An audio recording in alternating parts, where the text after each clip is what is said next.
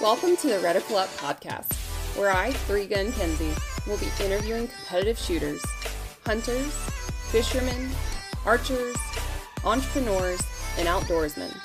Come learn with me as I interview people from all walks of life, in different disciplines, all across the world, from novices to professionals of all ages. No matter what, everyone has something they can teach you, so come join me on the journey. Hey everyone, welcome back to the Reticle Up Podcast. I'm here with Josh Bailey. Oh, he's got a ton of titles here. So he's the owner of J M B Gunsmithing, uh, and a good gunsmith at that. He's a rare firearm collector, which we'll talk about today, uh, an avid hunter. He R Os all across the country and also competes in shooting. Anything else I missed?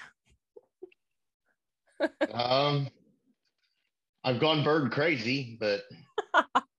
Cattle owner, how about that? Yeah, got cows and sheep. All of that. Dude, look at it. Yeah. There's a lot going on up there. And you're in Kentucky. No, Kentucky? Indiana. Indiana. I forget. You're one state above. Yeah. Awesome. Um, yeah, so I want to start out talking about the, the fun firearms uh, you own. So I don't know anything. We're going to treat me like a third grader. So there's some really obscure uh, calibers that I've actually been able to shoot of yours, which I couldn't tell you what I shot. So we'll talk about that maybe. Um But out of all of them, what's your favorite firearm that you own?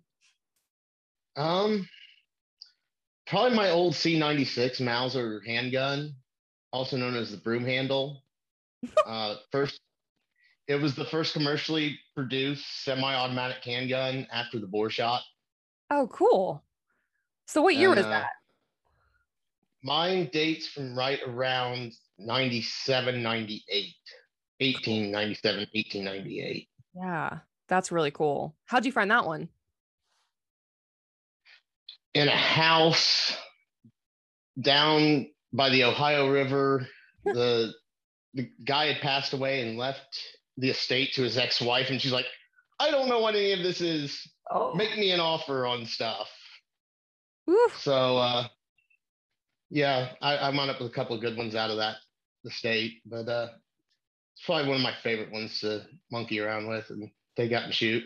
That's super cool. So, okay, what were the ones that I shot that I have no idea? um, let's see.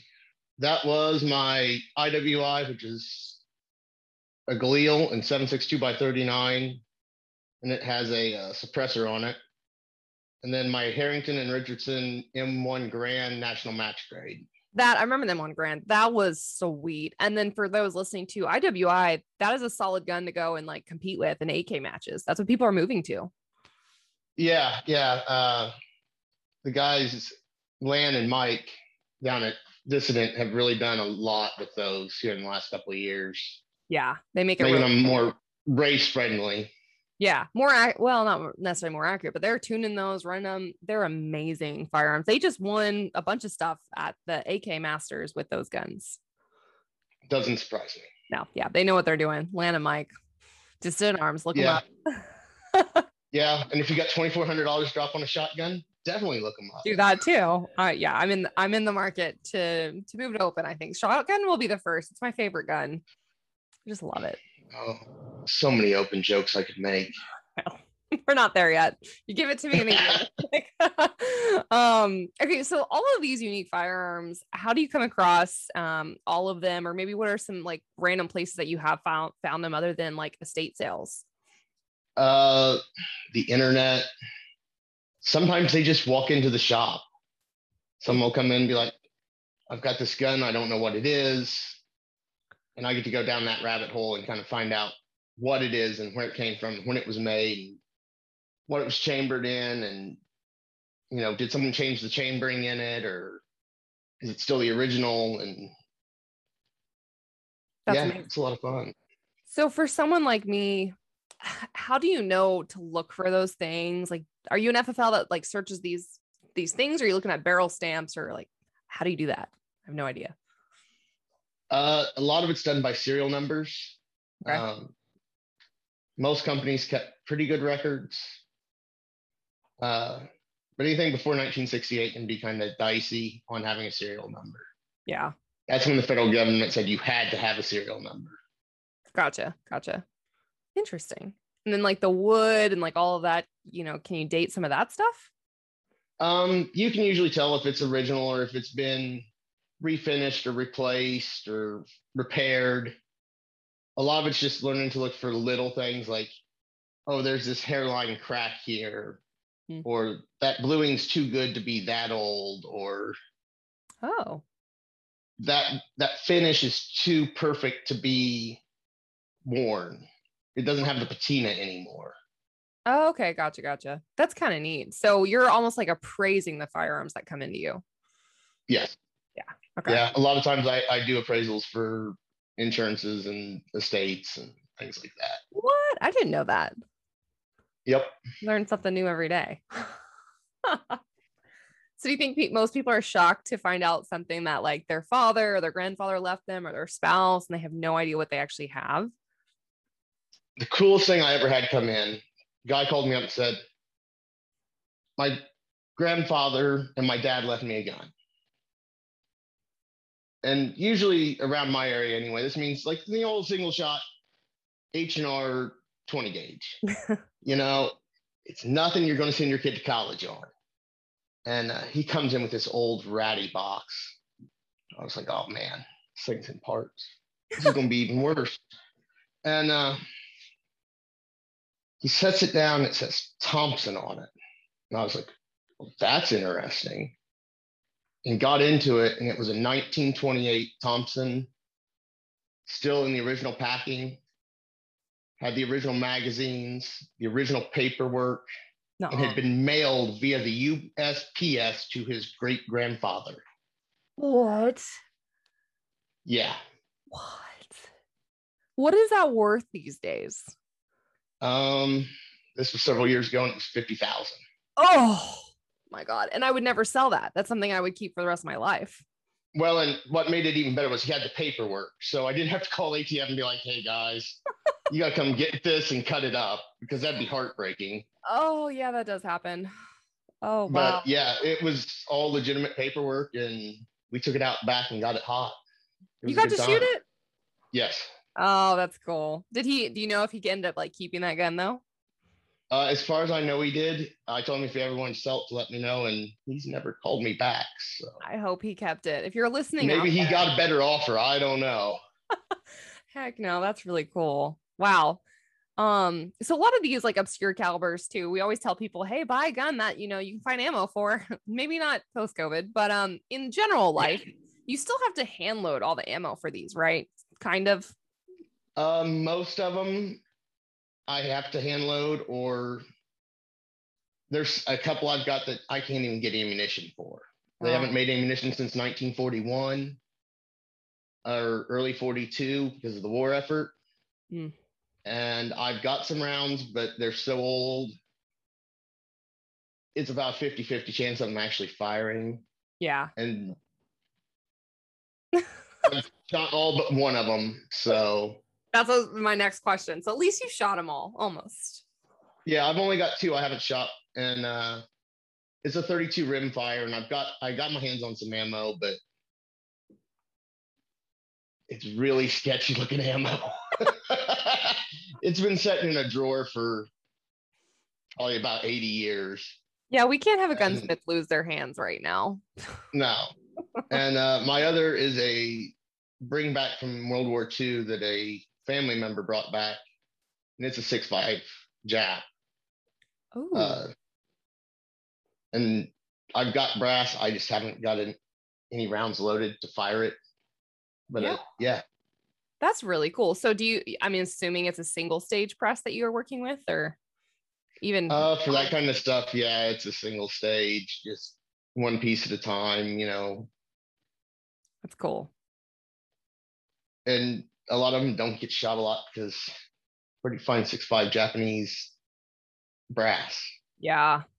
Yeah. Estate sales. You can take some, some Creedmoor and cut it down. Oh, that's all. That should fun. Make Creedmoor shooters, you know, stroke out. Oh, I cut some Creedmoor brass down. Ah. Yeah. I remember back in the day, this is kind of with that. Um, I have an S K B shotgun that I use for cowboy action, and they cut the barrel length down. Right. And I remember reading a blog about like, how cowboy action shooters are the devil, taking these guns that aren't, aren't made anymore and cutting them. We're like, uh, sorry. you know, pe- people get all upset about like the Mausers, and so many of them got sporterized. Yeah. People don't realize how many million there still are left. Yeah. Or, or the fact that I think, you know what, I shoot mine more than they even shoot theirs. So I don't want to hear it. Mine are loved. Yeah. Yeah. I mean, it, and we all learned on something. I did a lot of things with Moe's and the Gantz when I first started working. So I shot one of those. My uncle has one of those. We cleaned it with hot water and Dawn dish detergent. Does that sound correct? Yep. Okay. Yep. Trying to get that old uh, corrosive powder out. Yeah. That was wild. I was like, oh, okay. I've never done this. This is a thing. Yeah. That's the same way I clean muzzle loaders too. So neat. Okay. So most people, yeah, don't know that that is what you do. Like, it's not a joke. Yeah. Just, I've cleaned S K S's out with boiling water. Yeah. That's awesome. That so were packed in Cosmoline. And what? In Cosmoline, it's a really thick preservative grease. Oh, okay. I didn't know that. I learned something else new. Okay. Um. So out of all these firearms too, uh, which one is the loudest go boom? um. If you ask some of my friends, it's my three-gun rifle. Uh, I got a pretty nasty uh, older comp on it, or break. Mm-hmm. Uh, my four sixteen Rigby is definitely the most punch I've got right now. That's wild. What do you use that for? Uh, I'm planning on going to Africa with it next year. Really? Okay. Yeah, going going after uh, Cape Buffalo, hopefully. Nice. In South Africa, and uh, that should be a fun trip. So walk me through that. That's actually a dream, a bucket list item of mine. Um, how do you book a trip like that, or a hunt like that? How do you prepare for, for all of that to make sure, you know, your gun works or your ammo works, or yeah, you can hit that animal, or I have no idea. Yeah. You don't, you don't chintz out on stuff when it comes to dangerous game hunting. It's really not a good idea. Um, it's a lot of premium ammo and learning to shoot big, heavy recoiling rifles. Like, my four sixteen, about five rounds is all I want out of it. Gotcha. In a setting. And that's off of sticks. I, I don't shoot it off the bench. Oh, um, okay. And, you know, it, it's twelve dollars a round to shoot. So, and that's on the, the, the reloading price is about five or six dollars a round. Okay. The real premium stuff goes on up to like eighteen to twenty dollars a round. Wow. So what scope are you using for that? Uh, for that one, I went with a Conquest four from Zeiss. It's one four by twenty-four. Okay. Uh, real similar to our three gun scopes. It's a true one to one X, and yeah. Cool. You're getting, you're, you're getting within like under one hundred yards, really under eighty is ideal. That's neat. So you've, have you booked a guide, or? Uh, we're in the process of doing that now. Uh, I have some friends that have gone this year. And one of the guys that is going with us uh, is from South Africa, who is soon to be my stepdad. And uh, another buddy that might be going did a tour of duty in South Africa when he was in the Army. Oh, sick. So you you know the people that know the land, know the place, and been there. Yeah, yeah. My uh, soon stepdad speaks Afrikaans and I think Swahili and what something else. Yeah. That's so cool. That'll be awesome. Yeah, it should be a good time. And uh, my mom's not. My mom's going, but she's... Uh, She's not too sure about watching us go and actually take Cape Buffalo. Mm, maybe after she eats it. it'll be, it'll well, be yeah, yeah, it'll be fine. She just, she wants to go see the animals and stuff. And I'm like, well, you can go and see animals, and watch us whack a few of them, and eat them later. There you go. Sorry, Mom. uh, So um, going back to the, the collecting of firearms too, are you looking for any specific uh, caliber gun right now, or have your eye on any that you want to buy? Um, there's still a couple on my want list. Uh, one's called a drilling gun. It's from Europe, and it's typically two sixteen gauge shotgun barrels over a nine point three. What, walk me through that. You're talking about there's a barrel underneath whatever nine point three. There's a thing of a double barrel shot, side by side shotgun. Okay. And then mount a rifle barrel underneath it. So on a one trigger pull, does it all come out? No, no. It's they're selectors, and they're they're quite complicated, and you don't see them.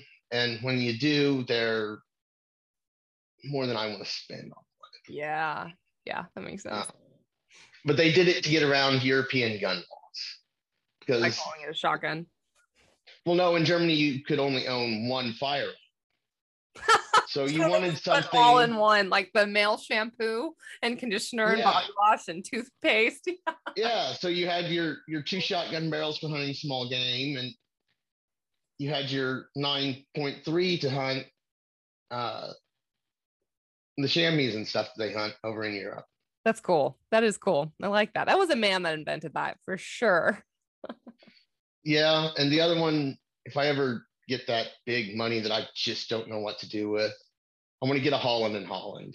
I've handled one. Yeah. And if you, have you ever seen Holland and Holland? Yeah, I just shot one last or two weekends ago, and it kicked. It hurt a little bit. Yeah.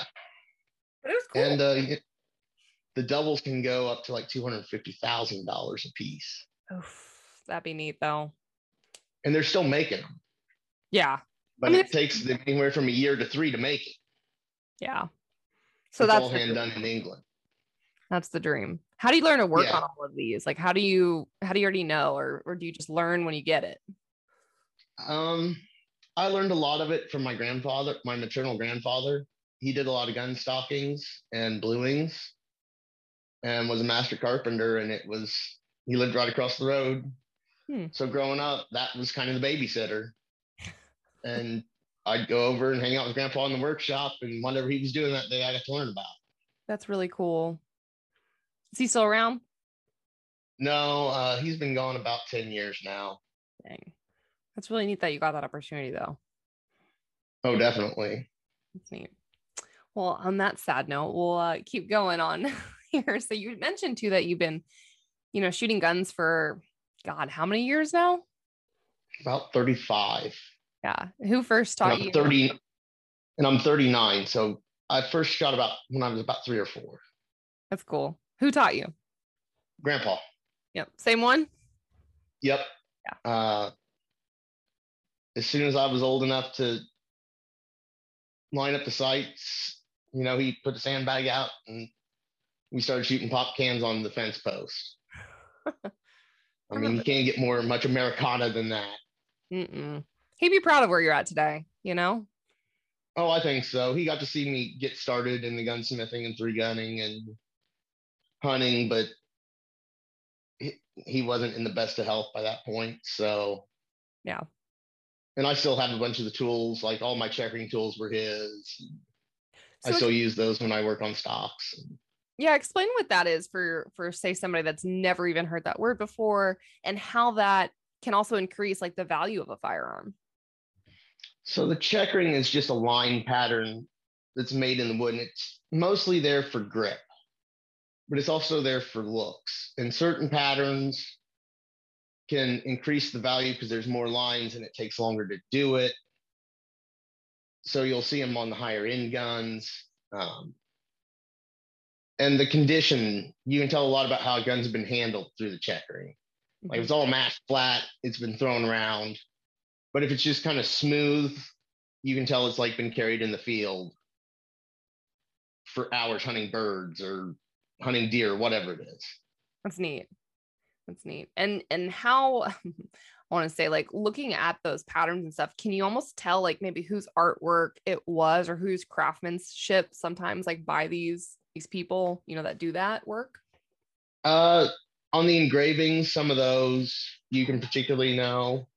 Uh, Winchester had several engravers that were quite famous, and I can't remember their names at the moment. I don't have any of their work That's because okay. uh, I can't afford it.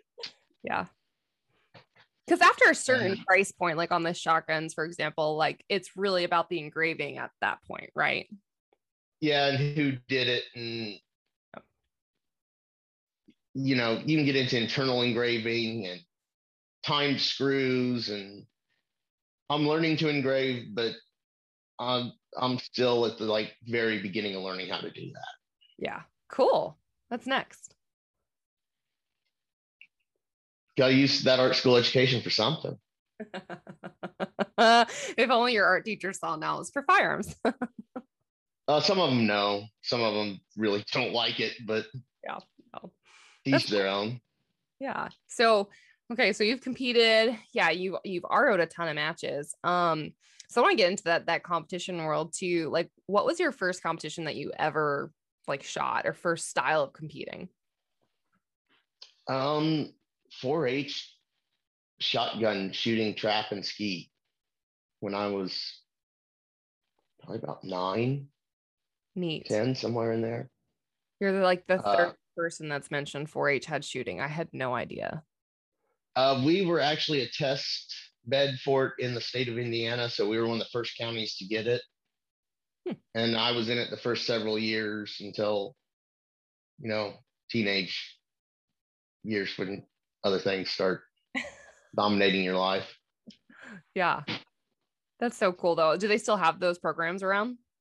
Yes. Um, they're much smaller than they used to be, but that's true with all four H. Um, kids are so busy yeah. with their iPhones and tablets. And, you know, they just, you don't see them. four H is kind of a dying thing, unfortunately. Sucks. I would have killed to have known that that's a thing too. And like they, did you ever do the program where they did like raise like pigs, you know, to slaughter and eat, or just the shooting side? Um, I did woodworking, and I think I showed goats one year. In fact, I know I showed goats one year, but uh, I had pygmy goats when I was a kid. Oh. I, and I still have some dwarf Nigerians that wander around chewing off stuff. So. They're so cute. Yeah, you say that until you have to go put them in for the fifteenth time in a day. I love it. I love it. Um, so what all in, in the shooting world, like what all competitions have you shot? What all disciplines? And is there something that um, you haven't? I haven't done, I've done three gun, skeet, trap, a couple pistol matches. Uh, I shot some falling steel years and years ago, probably over a decade ago. Um, never shot the extreme long range matches. I've been invited a few times. What? But it's, you know, like, hey man, you want to come out to Casper, Wyoming? And this is like on a Monday, and they're talking about like being there on a Thursday. I'm like, um, I don't think I can just pick up and leave quite that easy. So um, and I have to borrow gear for it because I don't have anything set up for that kind of match. Yeah, my friend just let me know today, actually, she got invited to do like the photography at the E L R match in, I think I want to say New Mexico. Um, and she wants to shoot that stuff. And I think that's really cool. And of course she would be borrowing, because like you said, that's really a niche market to find somebody that knows their stuff and has it. Well, and just to get your foot in the door in that sport is, it makes three gun look cheap. Yeah. yeah yeah for those listening, like um there's there's long range and precision rifle series and all that, but we're talking about extreme long range shooting, so these people are like king of the mile and the two mile and further out, and it's just absolutely insane, cool math, science, ballistics, like far beyond our level. Oh yeah, the the math, and it's trig and calculus, and yeah, you're putting in the spin drift depending on which way your rifling is, and the spin of the earth in space, and and it's uh, for real, like it's so it's so cool, but so much. I'm lazy when it comes to ballistics. I got a program on my smartphone, I just type it in there. Yeah, yeah. I'll let my Kestrel do the work, you know. Yep, yep, that and uh Straight Lock Pro. Yeah, yep, I have both. There you go. Um, so then as far as like all the shooting and stuff, I know you, you shoot three gun, obviously that's how we met too. Um, but what's your favorite competition to shoot? Three gun. There we go. That's, that's our thing. There's something about getting out there and running all three guns. I mean, like when I say dumpster fired matches, I had, I remember the first time I shot pro at Pro-Am when it was at Rock Castle. So this was probably twenty sixteen-ish, seventeen, somewhere in there. And like two days before going, I broke two bones in my hand. I bro- I fractured this bone and this bone. Ooh. And so what did I do but tape it up, tape it together, and went and shot anyway. Yeah, spit on it, rub some dirt on it. You're yeah, good. And it was still like weekend loading back then. So oh. I like for every four shells I pulled out of my belt, like three of them went on the ground. Oh. It was bad. Oh man! But I had a blast, and awesome. Yeah, I love shooting three gun. I meet some of the coolest people doing it. Absolutely. Absolutely. People have no idea. They're, they're amazing people, fun people, totally different industries, people you would not expect to shoot three gun, right? Like, yeah. Yeah. I mean, you get everybody from like the doctor to the SWAT officer and the house mom. Yeah. I mean, we all know ladies that come out and shoot that are like, oh, you know, I have a job and take care of my kids or whatever. And every weekend they're out there like slinging all this lead down range, just having a blast. Yeah. It is so badass. Um, when it comes to three gun and like major matches, what's your favorite style of stages? Um, it depends. I used to really hate jungle runs, but I've kind of grown to like those, especially if it's just shotgun and pistol and you can just like hose through it. So much fun. That's my favorite. Jungle run, I always shoot clean too. So I guess I can find the target somehow. I knock on wood. I mean, I have Great Lakes in Michigan coming up or whatever. Indiana, I don't know the match anymore. Oh, yeah. Yeah, yeah. Uh, Great Lakes Three Gun Championship, I think is what yeah. it's called. And Mark is going to. Mark gonna, the Cossack's match. Yeah, he's got like all these steel, like white steel, black steel, like stuff you can't see, just hidden in the forest. People miss targets all the time, can't see them. Just on the light, like the, the daytime, you know, that you shoot it, uh, it can change. So, yeah. Yeah, yeah. As someone who's R O'd a lot of, a lot of matches, when you guys shoot the jungle runs, like, it's already kind of been mowed down. When we shoot the jungle runs, we're like, there's supposed to be four targets on this side. Where is that fourth target? And you're sitting there looking around, and you're like, well, I guess I just have to keep going. And, you know, you just keep going because you may or may not see it because all the weeds are still in front of it. Yeah. Yeah, that's true. And then sometimes too, like being the first shooter has its advantages, advantages, whatever, when they have like freshly painted steel. It's nice. Yeah. Yeah. Did you ever shoot an Andy Horner match? Oh yeah, where the daylight just changed the targets. You sometimes see them, sometimes you don't. And tough is tough. Yeah. Well, uh, paint paint targets. No, we're not painting no. targets. Everything's grayscale, pretty much. Yeah, yeah. And then you know you got Bruce who will do the same thing and make it left-handed. Yes. Yeah. Make that the high-value target. You know. Yeah, yeah. I I, I like that high-value style, target style, and minimum reset though. Yes. Because that's no. one of the things that just tears you up when you're shooting competitions with the reset. Yeah, I won't mention the match. Like, like we had to go all the way down a tunnel, a hill to the very end to do clays, like setting up. It's like, dude, that's no. We all have to wait yeah. for that to be done. We should be clearing guns instead of resetting and not at the end. Bruce is brilliant. So yeah. Yeah. And you're seeing more of those minimal reset matches, which I think is a good thing. And mm-hmm. it speeds it along. And anytime you speed along, people are having more fun. Yeah. It's not like, oh, God, I gotta go reset the stage and everything. You're like, I, looking at your phone, you're like, I've already put in thirteen miles today. I talked. Only three more stages to go today. Yeah. I talked about this past weekend with people of like, I did twenty-five miles in two days at a three gun match. People are like, yeah, I believe it. It's, you know, you might watch or walk in a major like U S P S A match ten miles. Like I'm talking about twenty-five miles. It's like just resetting. Oh, yeah. For, you know, what, maybe ten minutes of shooting? Yes, we always do that breakdown. I never want to hear the actual time spent shooting. Yeah, but so much of the fun's in between when you're standing back there Oh yeah. You know, yep. Goofing off with your squad mates in between shooters. one hundred percent. When I look back at my life, I know those are some of the best times I had. So, um, so, okay. I feel like this is your division. Uh, have you ever shot heavy metal? I haven't. Um, I live where it's really hard to find matches. Uh, most of the closest match is about forty-five minutes. Um, after that, it's three hours and up. Yeah. Minimum one way. So that's a six hour round trip. Yeah. So that makes it hard to get to matches. Um, but I recently got an F A L.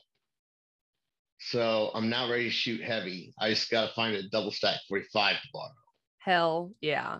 All right, people listening, let's get him into heavy metal. This is like the division made for Josh and his rare firearms. And all of his like random obscure calibers. I'm for real. You should just do a ten gauge on, shotgun on top of all of that too. You buying the ammo? I will find it just to freaking like video this. Hey, you know? Chad, I'm going to use goose loads on all your steel. Oh, I hope he listens to this. That's awesome. That would be hysterical. Your shoulder though would hurt so bad.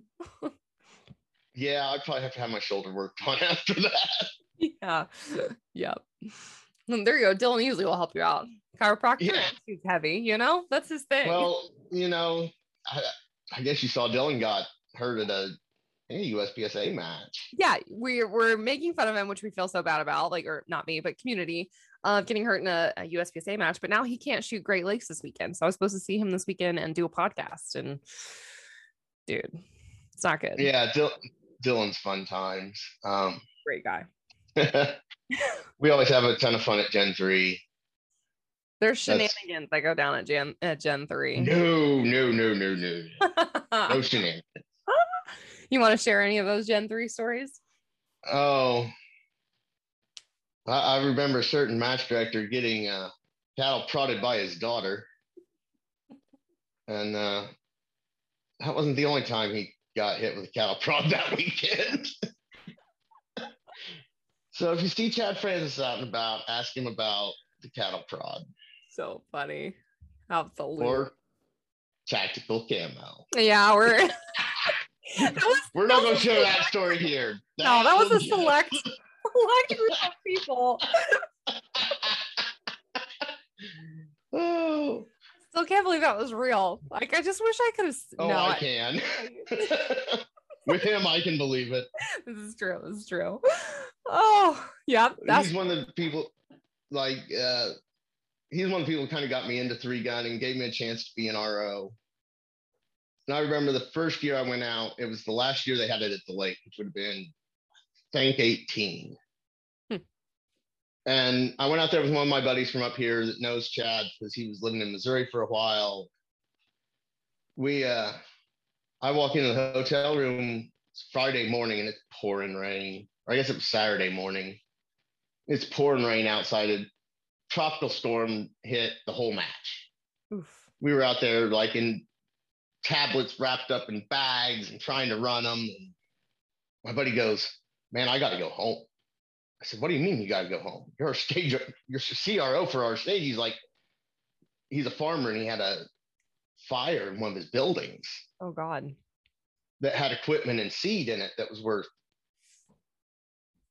a oh, wow. silly amount of money. Yeah. You know, like you don't think about how much farmers have wrapped up in that. Yeah. So I get out to the range and Chad's like, where's, where's your buddy? And I was like, dude, he had to go home. He had an emergency. And Chad's like, I don't have a C R O to put out there. And I was like, dude, I got a rule book and a radio. This is oh. my second major I've ever R O'd. And that's how I, I got my first gig as a chief, right? Chief for a stage was, yeah, an, an emergency. And I had a rule book and a radio. And it's it's been downhill from there. Cool. That's awesome. That's a that's a learning curve, too, pretty quick, you know? Yeah, luckily, you know, I most of the rules, even in three gun, are pretty straightforward and simple. Just don't point a loaded gun at anybody. Yeah. Don't load your gun until you're told to load your gun. Big boy rules. That's right. Big boy rules. Um, so why do you enjoy competing? What's your why? Um, well, those of you who know me are, know I'm a mid-pack shooter at best on a good day. Hmm. Um, I really like getting to know the people that do in it, and I take and apply it to hunting. Shooting three guns made me a better hunter because I'm used to getting in the, for example, last year, the buck I took during deer season came in in a place I wasn't expecting one to come in. He came in and came across, and I had, I was using a six eight S P C A R, and I had to get into this funny squat position and try to build my position on this ground blind without making too much noise. Right. He was less than, he was probably seventy-five yards. And I broke the first shot in this little messed up position I was in. I thought, he didn't flinch, he didn't kick.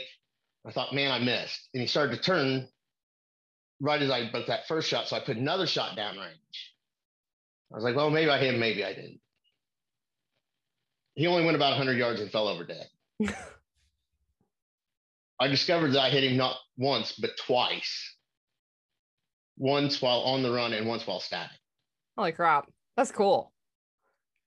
And, you know, we we cursed the match directors that were like, okay, now you're going to get up on this wobbly bridge and stand on one foot and shoot with your weak hand.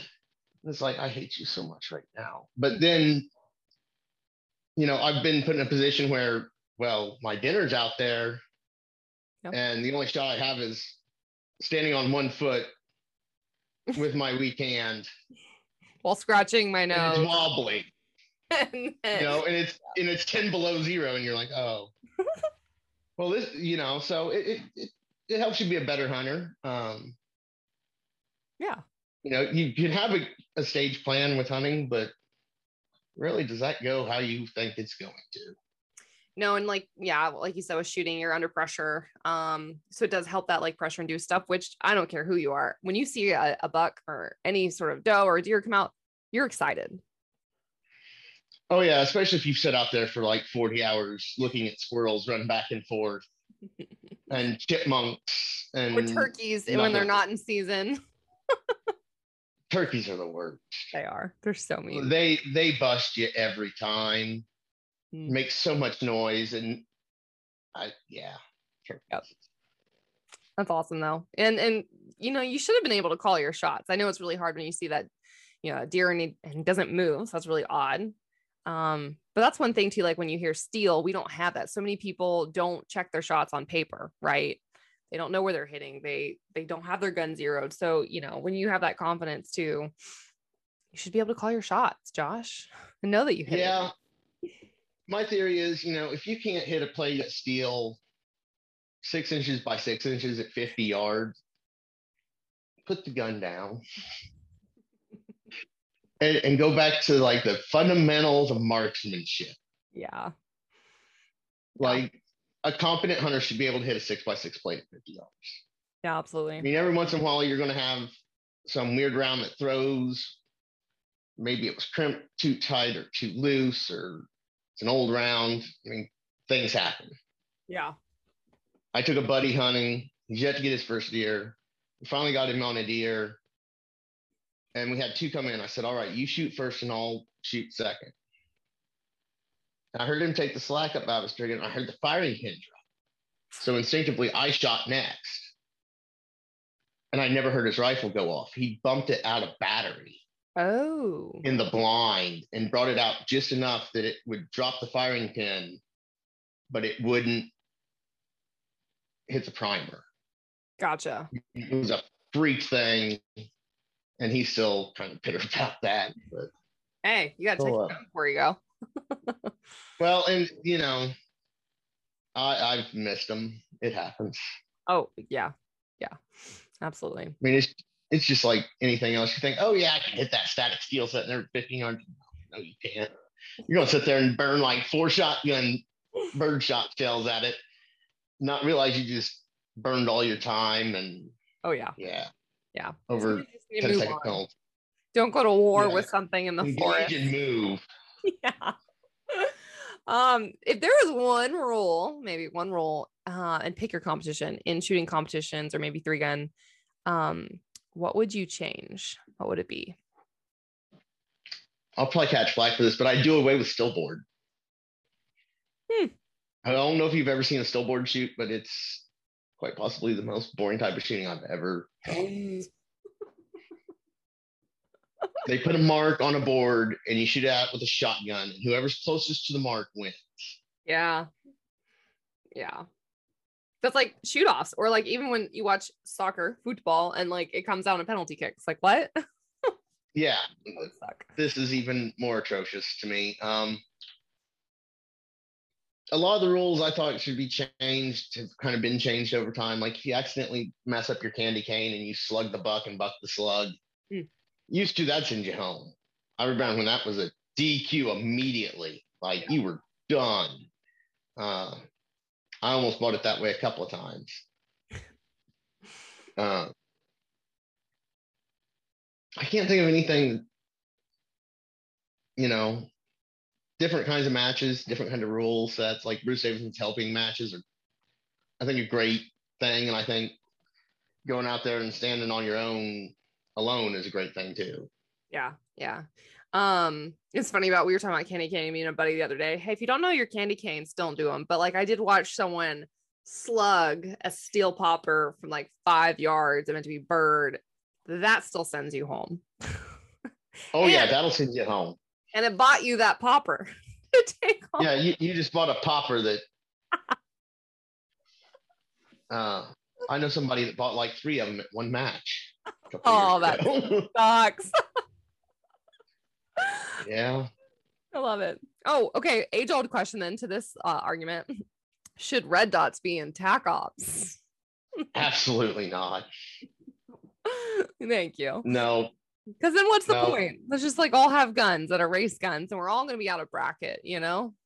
Yeah. And then where do you stop with that? You know, charging handles on your pistol, compensators. Yeah. And, yeah. Oh, well, you know, we'll do away with that one hundred seventy millimeter magazine and yeah. let you all run the thirty-three round Glock stick. Yes. There you go. Exactly. Now I want to see you prone out with that thirty-three rounder stuck in there, because freaking funny. Or trying to go through a little tube. So for those listening, I've done something done like that before. Um, no, Bruce. Okay, Bruce Davidson. And Mountain State three gun. Mountain State three gun. This is the funniest thing I've ever seen in my life. So he runs open, okay, and he's got a bipod on his rifle. And there was like bench shooting where you had to shoot uh, long range targets. There's like twenty of them out there. So dumbass didn't realize that his magazine is taller than the bipod. He thought he had it all figured out. He's gonna have this comfortable shooting position. He gets up there. I'm like, I'm in tears. And he's like resting and wobbling on the rifle mag. I mean, he's already started. He's already on the clock. So at the end of it, you're committed at that point. That's the point you're going, man, I should have bought that D sixty. Oh yeah. No, we were cracking up because magazine choice is like ninety percent of your thing in rifle shooting. If you're going to be prone, if you're going to be on a platform, if you're going to be like in any sort of situation, no. I always have some ten rounders in and twenty rounders yep. in my bag for yep. just such occasions. I've got mine packed oh, this weekend. Yep. I've got, you know, two rifle targets here. Do I really need that D sixty or the big forty round P mag sticking out? No. Yeah. I don't even need a thirty. If yeah. I can't hit two targets in twenty shots, I need, my squad mates need to talk to me. You need to go back to fundamentals, like you just said. Yes, yes. Go back. Oh, I love it. Um, so maybe the hard question, maybe you don't, I actually don't know. Uh, do you have a D Q story yet? I have come very dangerously close to D Qing several times. Um, one of them was a one eighty trap at a shotgun match. Hmm.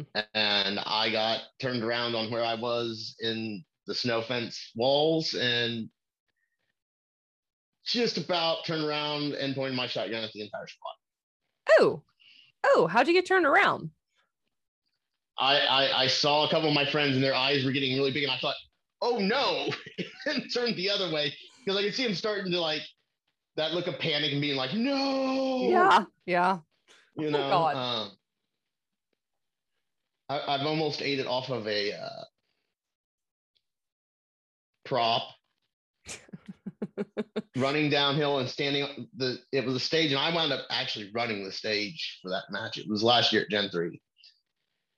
And you ran downhill and you had to get on this stump at the bottom of this little hill. And you had, uh, I believe it was Texas Star and two plate racks. You had to clear with your pistol. I started on that stump and my feet started just going out and I was trying to balance myself. And the guy that was running me said, man, I almost knew what brand of ammunition you were running. My finger was outside of the trigger guard and it was on safe. Yeah. But it, it had to do with the momentum getting down that hill and onto that stump. And it was morning and it was slick. Yeah. Uh, we actually had. The gun is like a range of motion almost like. Yeah. Yeah. I was using it as a almost like a counterbalance, trying yeah. not to fall and break my face because, you know, after you went off the stump, it was down in this ravine that was full of briars. So Oof. really didn't want to. We go that route, but yeah. uh yeah that yeah happened. And I've only ever had I've only ever had one D Q in all the matches I've worked, and it was uh at Gen three twenty-seven twenty eighteen, and it was a really small squad. There was like three guys on it, and one of them said, oh, you know, how's the match been? I've, oh, it's been going really good. You know, I was pretty stressed out being a range officer, chief range officer for the first time. And, you know, we've not had any D Qs down here. It's been going great. And I, I couldn't even tell you the guy's name. But was running one of those crazy open holsters that's yep. like skeletonized. Yep. And he missed putting his latch up. Shooter ready, stand by. Beep, bang, bang, bang. Next thing I see is his pistol. Mm. And coming out of the holster and flying down range mm. and skidding to a stop. It's like, stop, stop, stop, stop. You know, you can get him stopped. He's like, what happened? What happened? I'm like, your pistol's out of its holster and it's hot. Yeah. So, of course, you know, poor guy had to go home. But yeah. The race holsters is something um, that they're great for U S P S A or for really still challenge if you're going to walk around with them, you know, holstered, but they're not for three gun, especially when you think about having to reholster. You're gonna have to reholster, make it perfectly on that mount, put the latch down. In my opinion, I will say opinions. Um, we've talked about this before with other guests. You should have a hood on your three gun rig holster. Um, even if it has the best retention in the world, right? What if something like we we get in cars, we get in buses, we get in all of these different positions. If it pulls that handle out, it's not as retention friendly as you think. No, no, no, no. Um, good holsters, just something you got to bite the bullet on and buy. Yeah. And uh, I run a Weber Tactical yep. with a hood on it, and I've slid through barrels, I've slid through cars, I've done all sorts of foul things to that holster in practice and matches, and it just keeps on going. Yeah, absolutely. So make sure you do that, folks. Um, so you were talking about earlier how uh, your competition shooting can come time or sometimes like transition and help you in the hunting world. Um, what are some other things that you see that competition shooting can help replicate, you know, about the real world? Um, it definitely gives you the adrenaline dump that you're going to get when you hunt. Like adrenaline's always a thing, and most of us that shoot competitively have a thing for adrenaline. no. I mean, I have some friends that are straight up adrenaline junkies. Um, I think that it, it puts you under pressure, and that can apply to self-defense, hunting, um, even just working in business, you know. Oh, I've got to have this right now type deal. And it puts pressure on you. And if you, you've put yourself under pressure, a lot of times you can, you've got the skills to manage it. Yeah.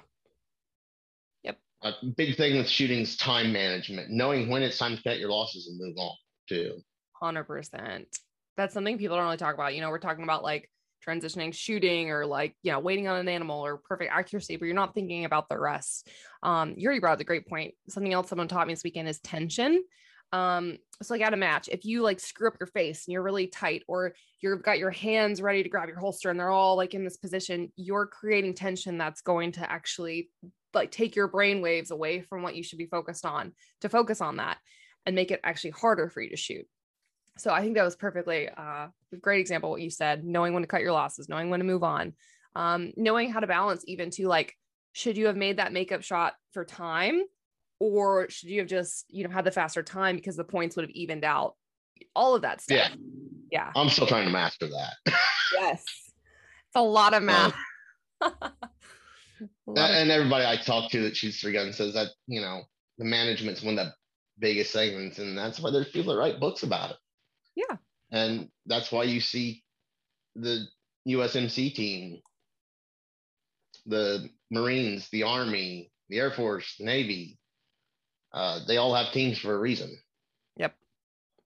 And they're taking what they're learning from competitive shooting and applying it to their business. Yeah. Yeah. Well said. What do you think that um, some of the things maybe that competition shooting really cannot replicate, maybe that some people think that they can, you know? Just that the the unknown split second timing of stuff. Like, I've sat there for hours in a deer blind seeing nothing. And I'm sitting there and, you know, I'm really bored. I'm, I'm sitting there, you know, messing around on my phone, not paying attention. And I'll look up and there's a deer. Like, you don't hear it come in. It just appears. It's like, okay, now I've got to deal with that. Or you kick one loose. Um, mm-hmm. And when you're bird hunting, it's the same thing. You never know when the bird's going to flush or which way it's going to go. Yeah. Yeah. And uh, that's something we really can't replicate in competition. Yeah. Easily. Um, I've often thought it'd be fun, and I'm sure those people who are really into making their stage plans would hate it. Have like half of a course where you could walk through and see it. Hmm. And the other half of the course, you have to shoot on your first, like the first time you see it is when you're shooting it. So we have those back home, um, like blind stages. So we did one where there was actually like a forest run. And I thought that was really cool because there's a couple things going on is that, like you said, it's fair for everyone. Uh, stage planning great is great, but going in and having to actually acquire targets, knowing when your sights are aligned on it, right? Completely blind. It's not like I'm looking for a rock on the ground and that's where I'm going to go to, and that's where that target's going to be. No, like you've got to figure it out on the fly. Um, And like in the real world, you're going to have to probably reload at some point if you're in a, fi- a fire point, and you're not going to have like a planned reload in this spot. So yeah, you can't go, you can't be like, oh, during the middle of this firefight, crossing this road, I know I'm going to have to up my magazine and insert a new one. This is yeah. not the time to be doing that. No, but, you know, no. Sometimes so, you don't have an option. Yeah. So I think there are some stages out there that I've never seen it at a major match, right? I think some people would probably get upset by that, but I have seen them at locals. Yeah. Um, I could definitely see why people just set it in major, you know, pay that kind of money. And then it's like, you're asking us to do what? Well, what you if know, the pros do poorly and then the amateurs shine, you know? Yeah, yeah. That's our mid-pack time. Right? Time for the mid-pack to rise. Oh, that's really funny. Oh, I love it. It's like Star Wars, only worse. Yeah, I was going to say. How would you reset it then? It would have to be like those reactive targets that like, or just ding, they don't fall, you know? A Bruce Davidson special right there. No reset. I like it. Um, and the other thing uh, that competition can replicate, obviously, is if people are shooting back. Yeah. Um, that's not something you ever really want to get involved in. No, we'll just leave it at that. Um, okay. So you were talking about a little bit earlier and hitting at it. So you've been bird hunting, um, and I, an upland bird, which you're going to about to teach me about that. Um, so I know nothing about dove or quail hunting, or I don't know what other upland bird there is. So tell me what you're talking about when you say upland bird hunting, how to hunt okay, them uh, and all of that, as if you're talking to like a five-year-old. Okay. Uh, I actually just got into bird hunting in the past year and a half or so. You think somebody that shot like all this trap and skeet would be into bird hunting, but yeah. Yeah.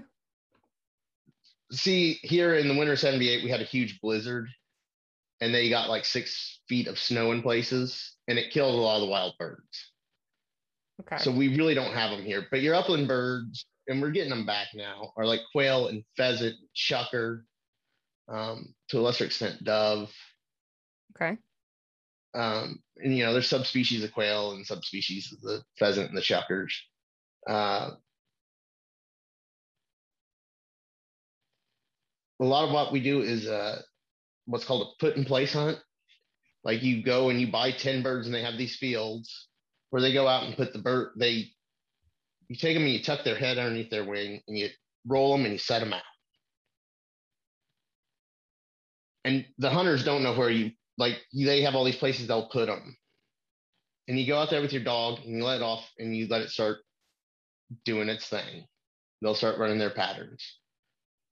And uh, then they'll get on point. Mm-hmm. And they'll start pointing at wherever the bird is, and you'll start walking towards it, and the bird will usually flush.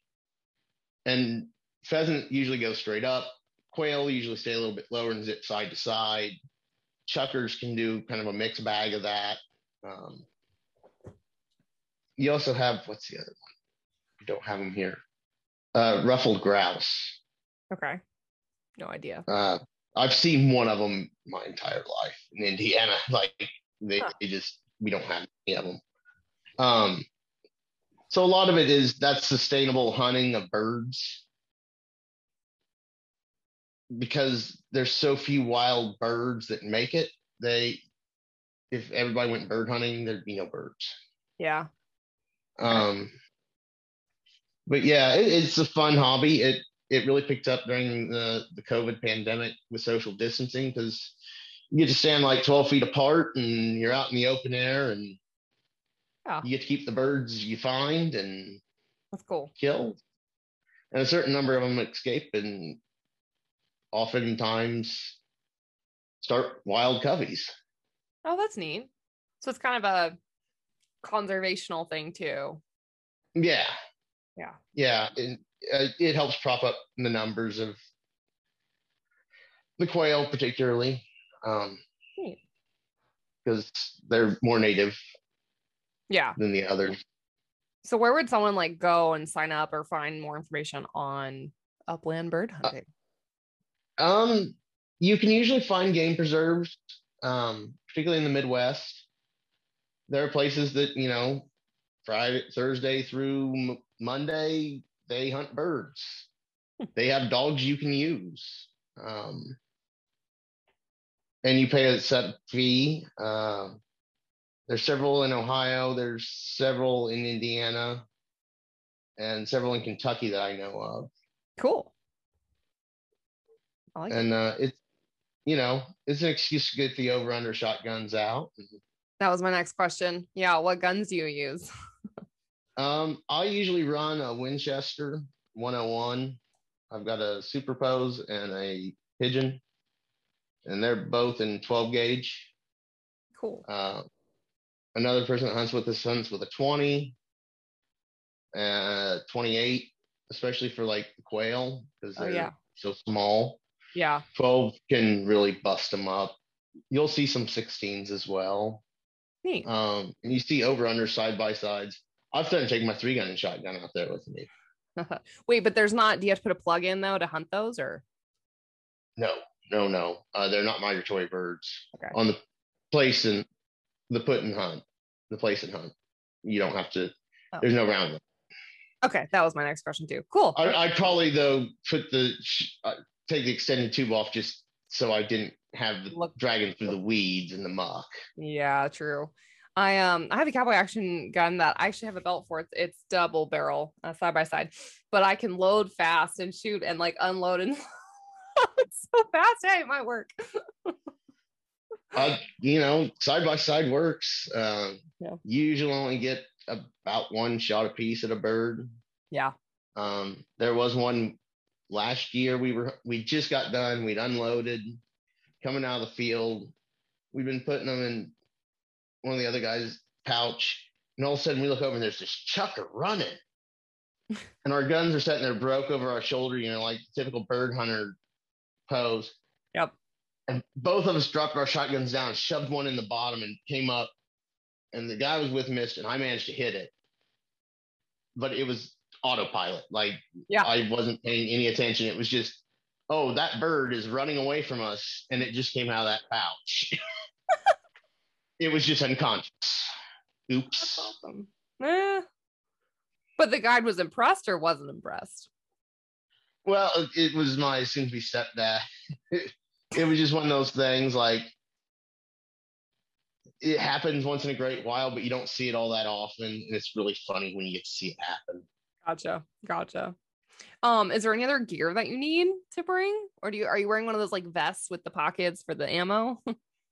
yeah. Yeah. Uh, we usually wear, particularly during deer season, you wear your hunter orange. Yeah. Is, don't want to get shot. You know, don't want to be wandering around in a brown jacket out in the tree lines.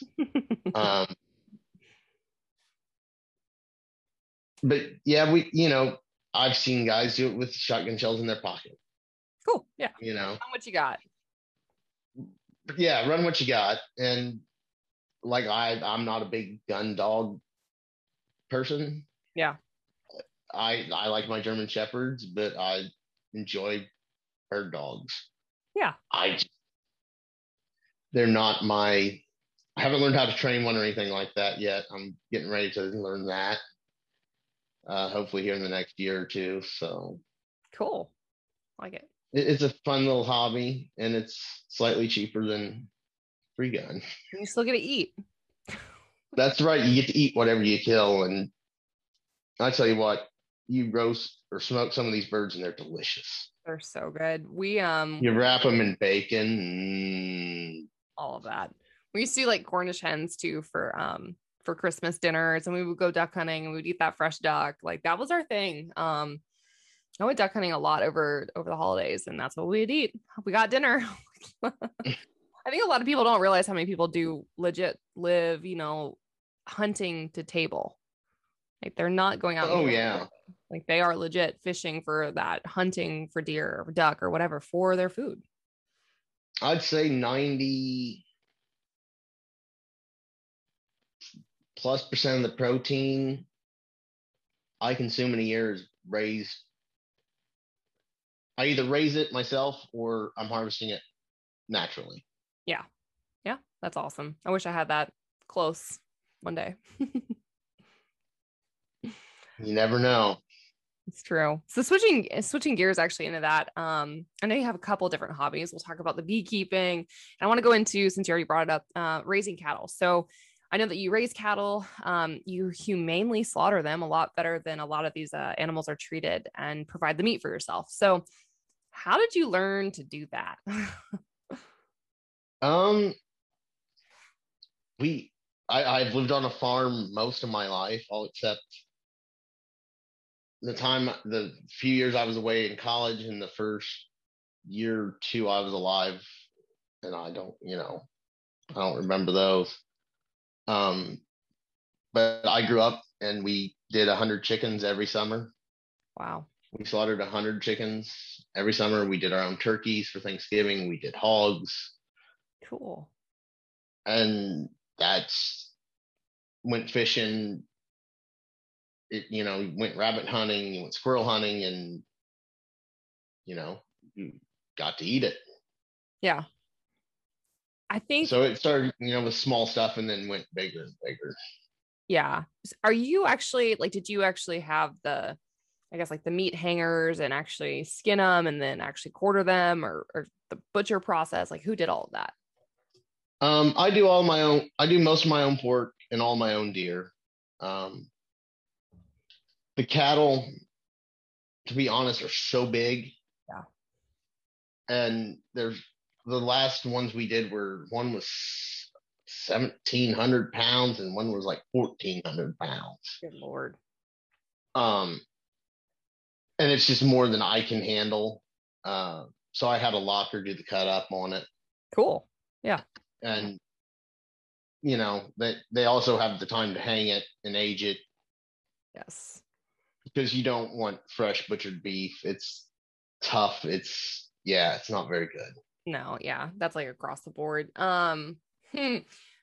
as far as like raising them yourself, do you have to have certain, this is probably a dumb question, but like certain certifications or like, I don't know, certain living conditions, all of that? Like, how do you go out and buy a cow? Well, uh, go down to the neighbor's house and buy a cow usually, um, or a heifer, which is an unbred, a cow that's not had a calf yet. Mm-hmm. Um, you, you have to have enough ground for them to graze on. You gotta have somewhere for them to get in and out of the weather. You gotta have access to water, and you gotta have a hay source for the winter. Nice. And we also feed grain in the winter because we're far enough north that winter can be cold. Yeah. Yeah. And you know, they're out there, they need the extra fat, so they get grain. And you know, during the summer, it, it's real easy. Like, you go check on them once every couple of three days and make sure they're not in any thing they shouldn't be. And then wintertime, it's every day you got to go make sure they're fed and watered. Yeah. If it's cold, you got to make sure the ice, they're, they're, the icers are working so they can get to water. Oh yeah. Right, right, right. Have you ever slaughtered one that you really didn't want to because you loved it? Bambi is delicious. I know, um, I know, but I feel like I would get attached to a cow. They're so cute. uh, I have this really macabre thing about raising meat animals. Yeah. Um, my cattle are named after cuts of beef. I've had T-bone, I've had porterhouse, I've had Wellington, and prawn, as in prime rib. Prom. Uh, this year we kept some lambs off, and one's named Lamb and one is named Chop. Okay, fair enough. Makes it like easy. It's, yeah, it's it's food, and that way when you're when you're working them, like my mom helps a lot with them. We can say, "Oh, did you see Lamb or Chop is limping or whatever?" And then we know which one it is, mm. and kind of keep an eye on it. Gotcha. You know, they kind of get nicknamed. It's kind of like three gunners. You're like, I've swatted with you before, and I can't remember your name, but I know you shoot something odd, like an Aug sire, you know, and you'll be like, "Hey, Augie," something, you know, you know, things get nicknames, kind of just however. Yeah. What do you like? What do you wish more people knew about um, having livestock? You know, having them butchered properly, having them well fed, maintained, and stuff. What do you wish people knew, especially like any stigmas out there? Um. I grew up in a place where pigs outnumber people about nine to one. Oh, wow. Um, big commercial hog, commercial, quote unquote, commercial, because they are businesses. Um, yeah. But they're family owned businesses. And that, you know, people get upset about, oh, the farrowing crates and all this. And I'm like, you never worked in an industrial hog building. Yeah. Like, livestock is brutal to each other. Um, they'll, you know, anything different, they'll single it out and kill it. Yeah. That's all there is to it, particularly poultry, um, and birds. Yeah, they're mean. yeah, yeah. Birds are brutal, mean little monsters. Yeah, yeah. And I mean, but I, I wish people knew how much work and care, like, it's not like, oh, you're leaving them in these filthy conditions. Like, there's just a certain amount of dirt that goes with it. It's yeah, livestock. It's going to be dirty sometimes. Yeah, pigs enjoy that. Oh yeah, well they wallow and it keeps the flies off of them and keeps them cool. Yep, yep. But people don't realize like it. It's a lot of work. Oh, it's a ton, and you have to be up early, and then you have to be home, and you can't go traveling. And I'm sure finding babysitters isn't fun. yeah. Um. Yeah, it takes coordination to do any kind of traveling. Like when I go to matches, I have two dogs and two cats that have to be checked on top of my cows and sheep and birds. And, you know, it's just every day something has to be done on the farm to make sure that you're ready for winter when it gets here. Yeah. Because when winter gets here, you're not going to be taking that twenty foot trailer up the road to be picking up eight round bales. Yeah. Not going to happen. Like, it just, you know, you, it's it's all about planning, and it's a lot of work. And I don't think people realize it. Yeah. Yeah, that's cool. So how did, um, once you have a cow quartered and cut up and butchered and all that, how long does like one meat cow last you? Um, we're feeding about three. We feed anywhere from like six to ten people. Uh, a cow will last us usually about a year, year and a half, depending wow. on size of the cow. Um, and you got to have the storage space. So we all have deep freezers, you know.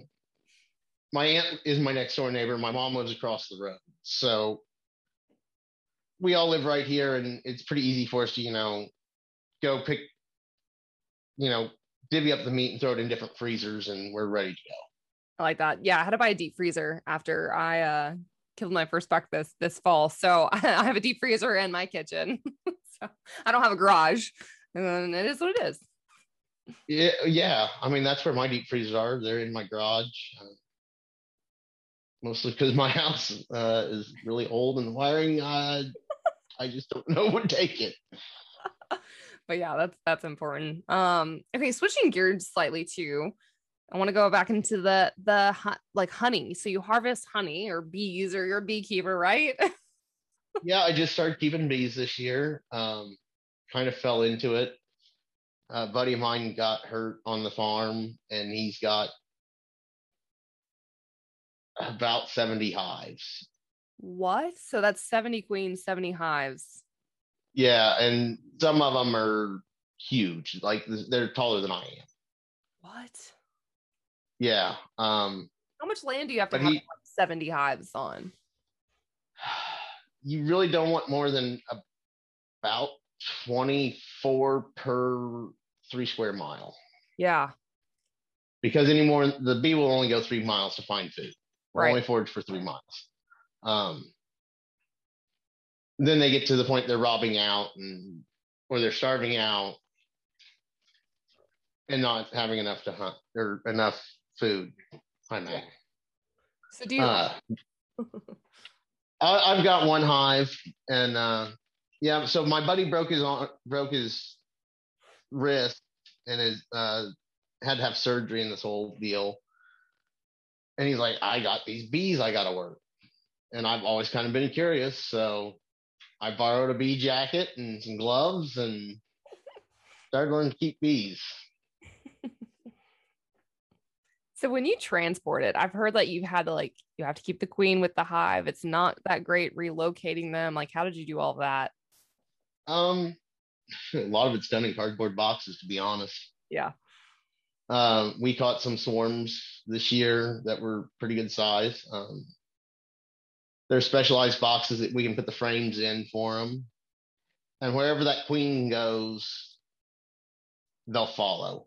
Right. So when they're swarming, they're pretty docile. Now, when they've got a nest or a hive, they can get hot and a little aggravated. Like territorial? Uh, you can actually get what's called a hot hive, and uh, they'll actually go after you and run, chase you. Oof. Okay. Not fun. Not fun. But when- most of them are really calm. Like, unless you drop them, they're usually all right. Like, gotcha. Um, unless you really do something wrong. When you say frames, are you talking about you're like sliding those inserts in? Yeah, those pieces that slide down into the boxes. Okay. Those are frames. Um, and this year we had horrible luck with our bees in general in our area. Uh, a lot of queens failed, and I was queen right, and then my queen died. And we're not sure why. And I requeened them, and that queen laid drones for a while and then died. Mm. Not sure what happened with her. So I lost my hive this year, but I want to go ahead and extract all the honey because I probably got about eighty pounds of honey in it. From one hive? One hive. That's normally amazing. they, normally you can only, they need eighty pounds of honey to make it through the winter. Okay. So the big, big hives, you can get several hundred pound, you know, you can get a hundred pounds of honey out of a big, big hive. It's crazy cool. When you say re-queen too, like how do you find a queen and pick a queen and re-queen a You put an ad on Craigslist. No. How do you do this? Go down to your local club. Um, you can buy them, you can draft them, you can kind of force them to take a new queen. Okay. Uh, there's different ways of doing it. Uh, usually we just kind of integrate her in, and because the guys I'm doing it with, we really are focusing on bees from and for this area. Gotcha. Like there's different kinds of bees. There's Italians, there's Russians, there's Japanese, there's the dreaded Afrikanized honeybees, there's African honeybees. Yeah. And yeah. They all have different pluses and genetics. Uh, big thing right now is Varroa destructor mite. Uh, Russian bees developed in Siberia alongside the mite, so they're more mite resistant. Okay. So, you know, you want to introduce some of those genes, and we're trying to get genes and wild bees for our area. When I know, like, I have allergies, right? And so I buy the, I want to say Tupelo honey. Does that sound correct? For like, that's local. So that way I, yeah. Okay. Is that similar? Like you want to have honey that's local because you're literally ingesting the allergies or allergens or whatever in the community. It, yeah. You're getting the nectar from those. It's a real complicated process is how bees yeah. make honey. Yeah. It's really fascinating. Like when they come in, they dance. And it sounds insane, but they get on the landing board and they'll sit there and wiggle and flap their wings. And they do this little dance, and it tells the others where to go to find that food source. Mm-hmm. And the other thing they use is pheromones, um, particularly to defend the hive. You'll run into pheromones. Yeah. But uh, yeah, the idea is it just helps your allergies. I don't, you know, I don't know that there's any hard science behind that, whatever hard science is these days. Yeah. I mean, it's cool though. Did you uh we do did whole, you like... What we do a whole nother show on what is science and what I know. is not. I know. I was thinking like um like Cheerios, they do the little wild flowers, like plant those. Do you plant those and are intentional about some of the stuff that you have around them? Um to some extent. I live where we have so much forage for them. I mean, I live in farm, like row crop country, so yeah, it's beans and corn, and you know, I try to make sure I've got clover, but that's also is for part of my feeding program for my animal livestock, so it kind of all ties together. Because if I've got clover, then the bees have something to feed on, and they're making more clover for the animals to eat. Yeah, it's it's a full full life circle. What is it? Yeah, circle of life. The circle of life. That's immediately what came into my head. Um, so I I have had the honeycomb itself. Like that tastes good. Oh yeah, combed honey is the best. A lot of especially people first thing in the morning. You gotta get used to chewing that wax, though. Yeah, it's that a little. Is, can be a little off-putting. But it is good. So, how do you? Mm, yeah, I'm gonna ask you this. So, how do you actually get the hive honey into the jars and get it all out of there? Well, you take what's called a hot knife. You take the frames out and get all the bees off of them. You take a hot knife and you cut the cappings off because the bees will naturally put a wax cap on. Um, so you cut that off with the hot knife and you put it in a centri- what is called an extractor, but it's basically a centrifuge. And you, if you've got the old one, you have to sit there and crank it.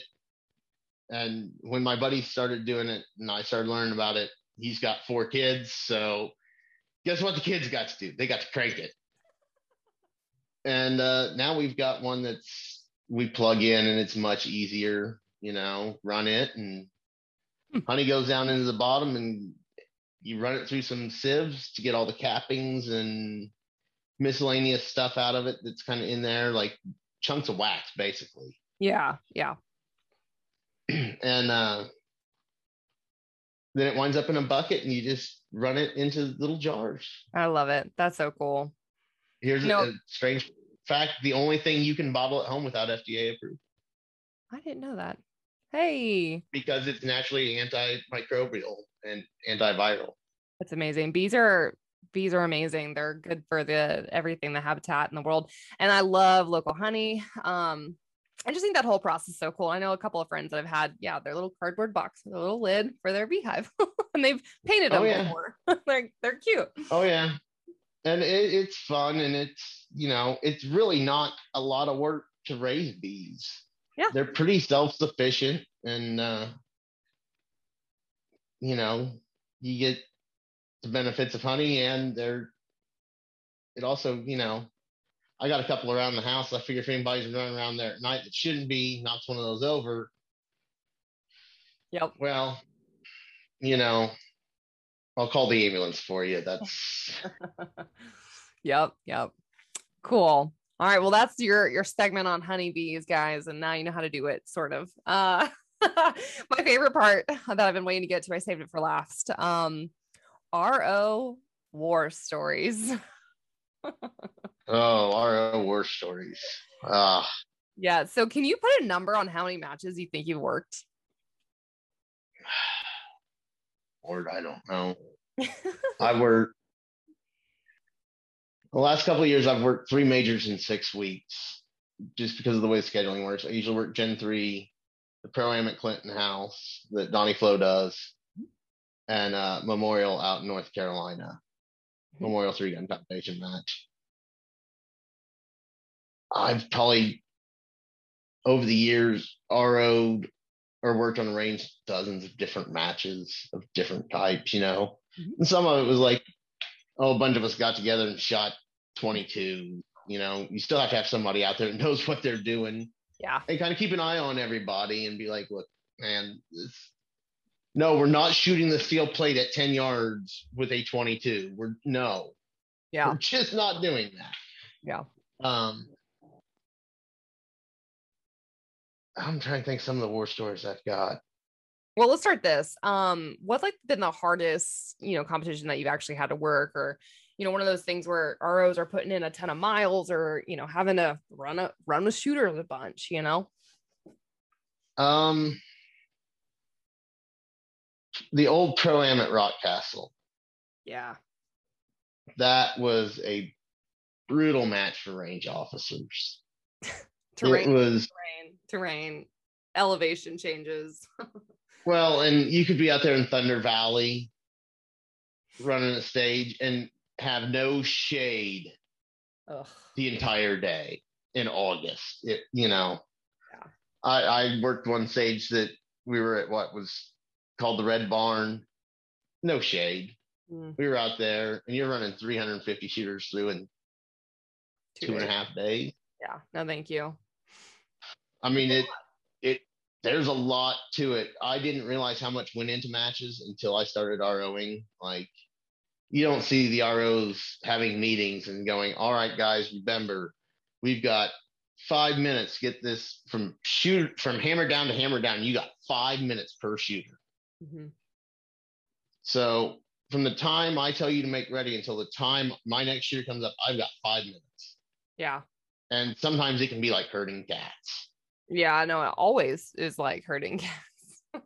Yeah, squad moms are awesome. You're welcome. When you get a good squad mom, it's like, now here's our order. And then you'll have that squad that's like, we don't know the order. We just come in shooting whenever. And I'm like, no, no, we're not having to stand our feet.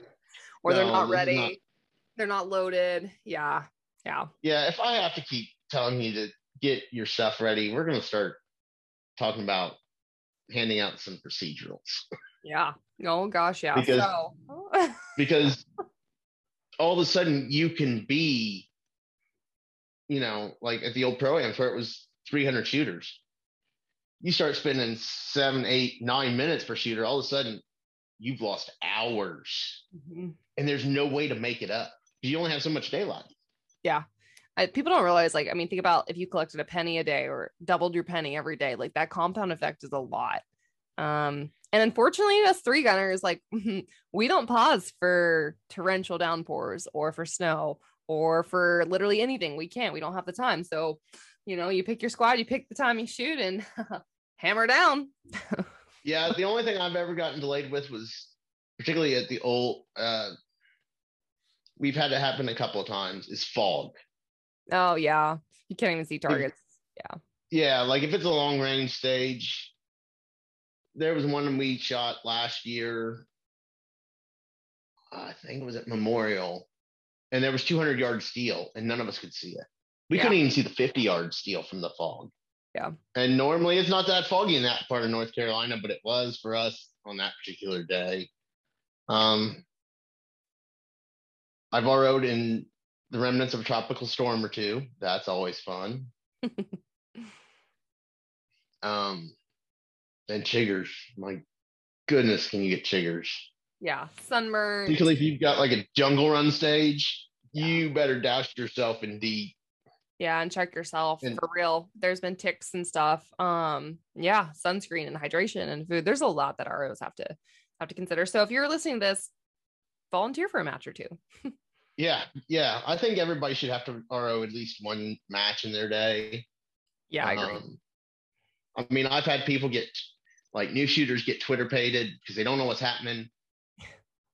And all of a sudden, like they've made ready and they've not been given the command. And you got to like pull them aside and be like, okay, mm-hmm. I know this is your first match. You, you, you know, you kind of have to walk them through it.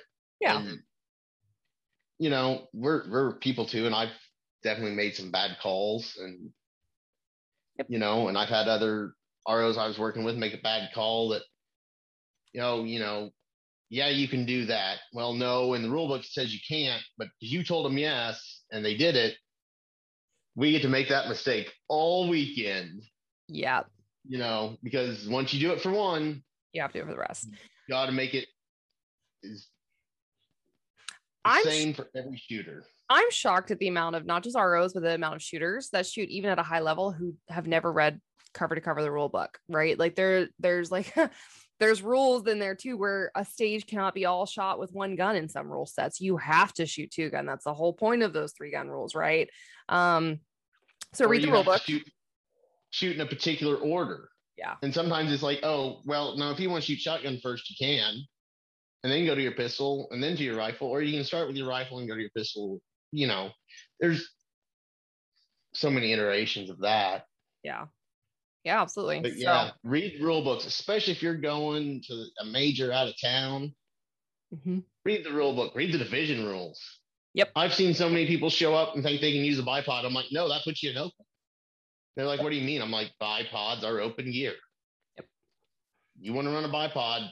Oh, that's fine, but you're going to be running with those guys, you know, guys around Dissident magazine-fed shotguns, red dots on their pistols, and yep. two or three optics on their rifle over that bipod. Yeah, really. Yeah, you're going to do that. So read the rules. Uh, there's different rule sets and read the division. And maybe not just the division that you're in, but like maybe, you know, if you're bringing a friend or a buddy shooting this thing, like look out for each other, right? Um, because that's a lot. Yeah. And you, you probably know more about it than I do, but like high cap and low cap rules. It could be real easy to bump. Our shotgun's in three gun. Mine will hold. I can get, I think, fourteen in it. Yep. Pack optics division and capacity is nine. Yep. And I'm counting shots. Yeah. Then one that you accidentally loaded over capacity and you are in open. Yeah. And, you know, we've all done the thing where we start and we cram four more in there and keep going in our outlaw matches. And in some matches, you, you know, you can never exceed eight rounds or something. Yeah. Eight or nine rounds in the shotgun at any given time. Yep. Yeah. So that used to out. be a, a big thing, like back in the three gun nation days too. Yeah. Yeah. I remember there, you would, they would check shotguns too for plugs sometimes too, to make sure you only had eight in that tube. Um, and one in the, in the chamber. So, um, I have to ask, what's the worst D Q you've ever had to R O? I've only had the one where the guy lost his pistol. Okay. Well, then you were lucky because did you see my video from Two Gun Nationals ROing? Oh, yes. Yeah, loaded gun just falling off because we had to gamer stage it for that much more oomph on the top of it and just floop. You know, if I see bullet heads and tips and S B Rs falling on the ground pointed at me, I'm not a happy camper. Mm. Yeah, yeah. Not going to be a happy camper at that point. No. I remember a three gun nation one. I had this X stage, and you're you have to run in lines. You know, in three gun nation again, read the rules. So yep. Bounds. So you had to go from this X tip down and back up. And legit, I just had a whole shooter completely turn with the gun the same direction, point straight at me at the X. So I was like, "We're done. We're done here for the day, for the match." So yeah, I, I've heard of some close calls, but never on my stage. And you're lucky. You know, knock on wood, I I never have one. Yeah. Um, yeah. At the same time, I'm only going to ask twice. The third time, you're getting tackled. I hear like, you. Yeah. I mean, that sounds harsh, but we all, you know, safety has got to be the first thing you think about when you're playing these sports. Like, yeah. Yep. We're running stuff that's can be very dangerous. Yep. I think a lot of that's a good thing. And we talk about this throughout the podcast with several guests of getting lax, you know, lackadaisical about your safety habits. Okay. Like, oh, I'm around guns every day, you know, whatever. And you just kind of point it wherever and put it wherever. And honestly, that's, that's going to where, where mistakes happen. Right. So we're thinking big boy rules, respect the firearms. It doesn't matter how long you've been doing this. It doesn't matter if you touch a gun every single day, you're a gunsmith. I'm pretty sure you probably check if a gun's clear seven thousand times, even every single time you put it back down and pick it back up. Right. I've had closer calls in my shop than I have on the three gun or in any kind of competition. Yeah. I mean, I've had people bring in a gun and they're like, well, it didn't fire, and they're flagging me with it. And I'm like, dude, put it down, step back. Yeah. Like, it could be a hang fire. It could be empty. I don't know until I've checked it that it's empty. Yeah. And, uh, you know, accidents happen. I've always, I've only ever had one, maybe two N Ds in thirty some odd years that I can remember. And one was I was practicing three gun at a buddy's house, and I'd been practicing running my match saver. Mm-hmm. And I was pointing off into a cornfield, trying to get used to, because we were switching shotguns just to make it fun. Well, like switch gear, just yeah. to mess with each other.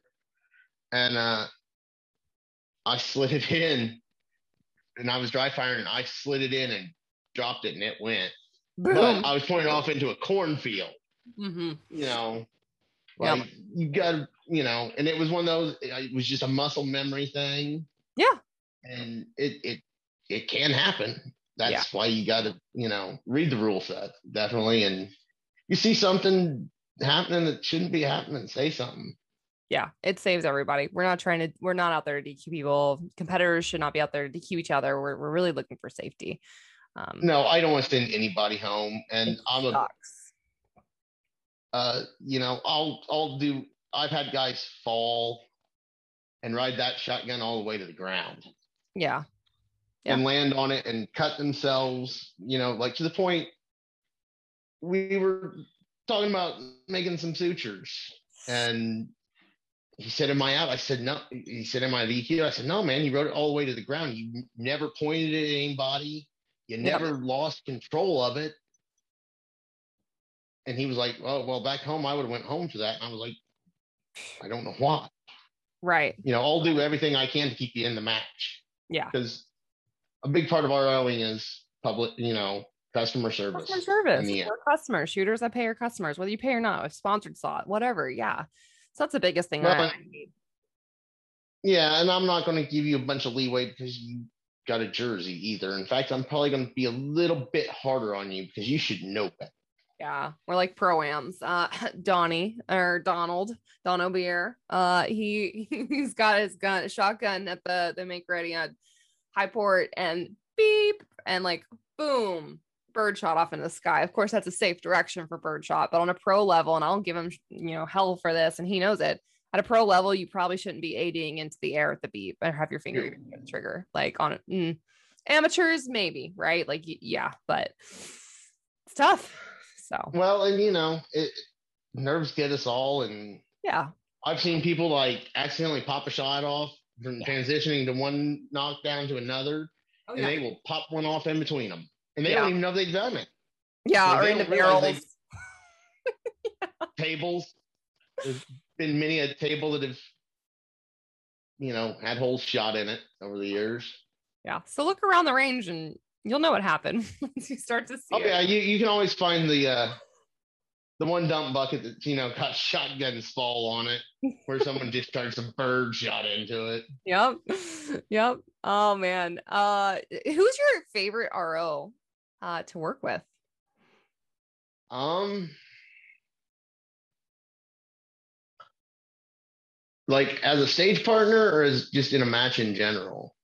Well, whatever works. What are, who's your favorite that comes to mind? Maybe, maybe both. Uh, Mark Cronk. I don't know if you know him. He's out of Missouri. Uh, he R O'd uh, Pro-Am last year. Cool. Okay. Um, I met him. He was the other R O the first time I went out and shot Generation three gun, and we R O'd together in that tropical storm, and me with my rule book and my radio. Um, you know, Chris Wiseman? Of course. Yeah. Yeah. yeah. And bless his heart, I hated watching Chris pace targets at a match. That was his whole job at a R O reset match, was to paste holes, which I think is a competitor's job, but I won't get into that. Yeah. Yeah. I would agree. Yeah. Um, I mean, I, I can't think of any R Os I really dislike work. There's a couple, and I won't name names, that no. I'm like, oh, yeah, please don't make me work with them. Like, yeah. I don't want to spend this that much time in three days around them. And, it, you know, some of it, I'm sure they're perfectly good people. It's just a personality thing. Um, yeah, yeah. That's what I was curious. Trying, who you enjoy working you know, I love working with, like, Bruce Davidson. Oh, God, yeah. I would, I would pay to work with both. Of, yeah, with both of them. They're a lot of fun. Chad Francis. Oh, my and God. Donnie Flo. Can you imagine? Uh, you would get no Eric work. Hart. I don't know if you know Eric or not. Uh, he used to be the, or it was match director, I think, of Memorial when I went and shot that. Yeah, he's, well, he was last year. I think he is again this year. But, yeah. Um, so you worked a lot. But, yeah. Yeah, uh, you know, Andy Horner. I never got to work in any of his matches. Um, Mike Sexton. Oh, great dude. Yeah. Oh, yeah. One of my favorite R O stories was we had somebody discard gear. And it's said in the rules, you may not discard anything. Right. It was chest room. Yeah. So he got, I think it was a ten or fifteen second procedural for it, for discarding gear. I mean, it wasn't, it was a nice whack. Yeah. And the guy got really angry with me. And he said, well, who's who's uh, who's range master? And I was like, oh, so-and-so. It was Dean Deturk. I don't know if you know Dean. I don't. Um, Dean is a school teacher, one of the coolest guys you'll ever meet, but he looks like Captain Caveman. Captain who? Caveman from the cartoons. Like, he bench presses over four hundred pounds. Oh, wow. Okay. Okay. So the contestant decides to argue with Dean Deturk, and then when when he didn't get his answer he wanted, he decided to go argue with Mike Sexton. Oh, I know how that ended. Not well. Okay, I have seen Mark get, or Mike get heated. Yeah. Mike put his foot up on the table and told him he could, uh, you know, get his gear and go to the next stage or depart from the range, and it was not in. I mean, it was Marine terms how he told him it. And that was the end of the discussion. And that was his two choices. Either get his stuff and go to the next or get off the range. That, yeah. You need, yeah range, I, you need range masters like that too, though. You know, it, it, it amazed me, though, that someone, one, would argue with these two men. Yeah. Well, Mike happens. Sexton really, like, Mike can't hear what you're saying, so he really doesn't care.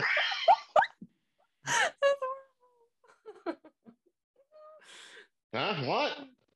Uh, so, uh, yeah, you know, I've, I've worked with some great ma- uh, great match directors that give the R Os, you know, they back us and say, you guys see it.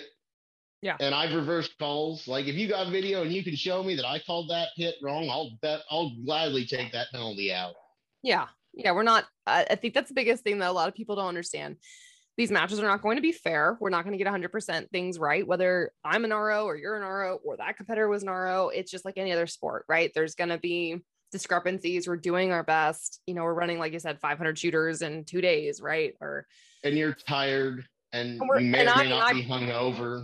Yeah, and we're, we're still planning ourselves on doing the right thing and doing, yeah, doing our job. And yeah, you, you know you're going to make mistakes, but you do your best to get the calls you can. Yeah, absolutely. Um, and, you know, if you say, oh, I, I definitely knocked that skill down, particularly with the, some of the flipper targets. Yeah. Yeah. Like to pop back up. Yep. I had that uh, on a video know. once. I, I was the only R O doing that again, that X stage, and it was shotgun, shotgun, shotgun on those. And one of them had come back up and flip up. But I mean, while I'm trying to watch the gun and making sure it's pointing the right direction, I'm not looking at these targets every single individual. Yeah. Not well, happening. And sometimes you're like, you know, oh, this one's bladed just right that I know I'm going to take some yeah.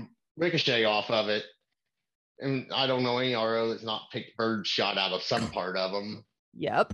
Like, have you really R O'd if you've not been spattered with bird shot? Yep. Yep. I get shrapnel all the time. Um, what's the dumbest thing you've ever seen a competitor do?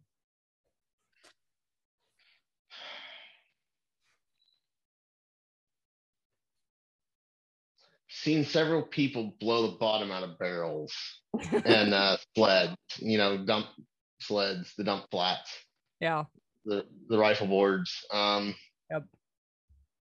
One thing you see a lot is people changing their gear like at the match or like the night before. And it's yep. like, oh, I just put on this new optic. Is it zero? I I, I you know, bore sighted it. Oh, let me tell you what, I bore sighted some stuff and it been six inches off before. Right. Yeah. I, um, my Atlas, so getting ready for this, this match, I just got a new mag release, and cause I'm not hitting it fully all the way down cause it's so far out. And then I, I dumped my own self shooting pew on the ground. Right. So I got a shorter one.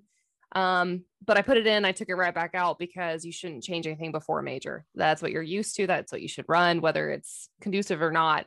You know, go out and test the new product later. That's not the place for it. So yeah, and I, I've had to I broke my safety in the middle of a match and had to change it, and that was not fun. It was a rifle safety, so it wasn't that bad. But it was still like, oh man, because my other one was all broken and nice and smooth, and this one wasn't all broken. It was a little yeah. bit slower on the yeah I try yeah. not to change. You know, I've done bad things to equipment too. Yeah. Uh, last thing on this section too, uh, how can shooters be safer and work with R Os uh, better? So everybody's happy. Be patient. I mean, that's a big thing. We're out there um, working, and it's not always fun. Yep. Yeah. I like that. Any final thoughts, Josh, that you want to leave people with? Um, not that I can think of, other than keep the powder dry, and stay safe out there, and you know, if you see me in a match, say hi. I may or may not remember who you are, because I see three hundred shooters every match I go to, or one hundred fifty, and it's like after a while, it's just kind of like, oh, no, don't remember your run, your run, because I've seen the same stage shot three hundred times. True that, true that. Oh, man. Uh, any shout outs you want to give to uh, sponsors or companies out there that are doing good? Um, I'm self-sponsored uh, through my company, mm-hmm. J M B gunsmithing dot com. You can find me on Facebook under my name, or J M B Gunsmithing until they nuke that account. um, I keep fighting them. Every time I get it back. Uh, you can find me on Instagram under, I believe it's J M B Gunsmithing. Awesome. And what services do you offer as a recap? So if people need something, you know, what do you do? I do a little bit of everything. I'll headhunt rare guns. Um, I do repairs. I do parts. I do refinishes. I have built twenty elevens. I've built A Rs. I've done stock jobs. I've done bedding jobs. So pretty much ask and shop probably will be there. Yeah. And if I don't do it, I have like hot bluing. I have places I send it. Yeah, we know people. You know the best. Yeah, and it's, you know, the price will drop your jaw, but it'll be the best bluing you've ever seen. That's awesome. That's awesome. Well, Josh, thanks for coming on the podcast and sharing your knowledge. And um, I just think it's really cool, all the different things that you do. And I hope one day I have my own livestock and bees and I'll come consult you. Sounds good. You'll have to come shoot some birds and uh, yes, shoot some of these oddball rare things I've got. Might even oh, put the four sixteen it. out there for you and see how far it'll knock you back. Oh, heck yeah. We'll get that on slow-mo. We'll do it at five thousand frames per second. Heck yeah. It's a lot of cool. Yeah, I want to go upland bird hunting. I want to check that off. I want to do everything. So count me in. Yeah, definitely. Awesome. Well, thanks again. Uh, and thanks, thanks for having me. Yeah. See you at the next three-gun match, I'm sure. You'll see me. Uh, depends on when this comes out. I'm at Gen three Pro-Am and Memorial this year. Awesome. Awesome. Yeah. And thanks for all your work that you do uh, ROing. I know it's not easy. So thank you. Oh, I love doing it. Me too. It's a lot of fun. You get to hang out with everybody. Yeah, you do. So awesome. Well, thank you for listening and uh, tune in to our next episode on the Reticle Up Podcast. Thanks for listening to the Reticle Up Podcast. Be sure to subscribe wherever you get your podcasts and on YouTube. Follow along on social media at Reticle Up or three Gun Kenzie.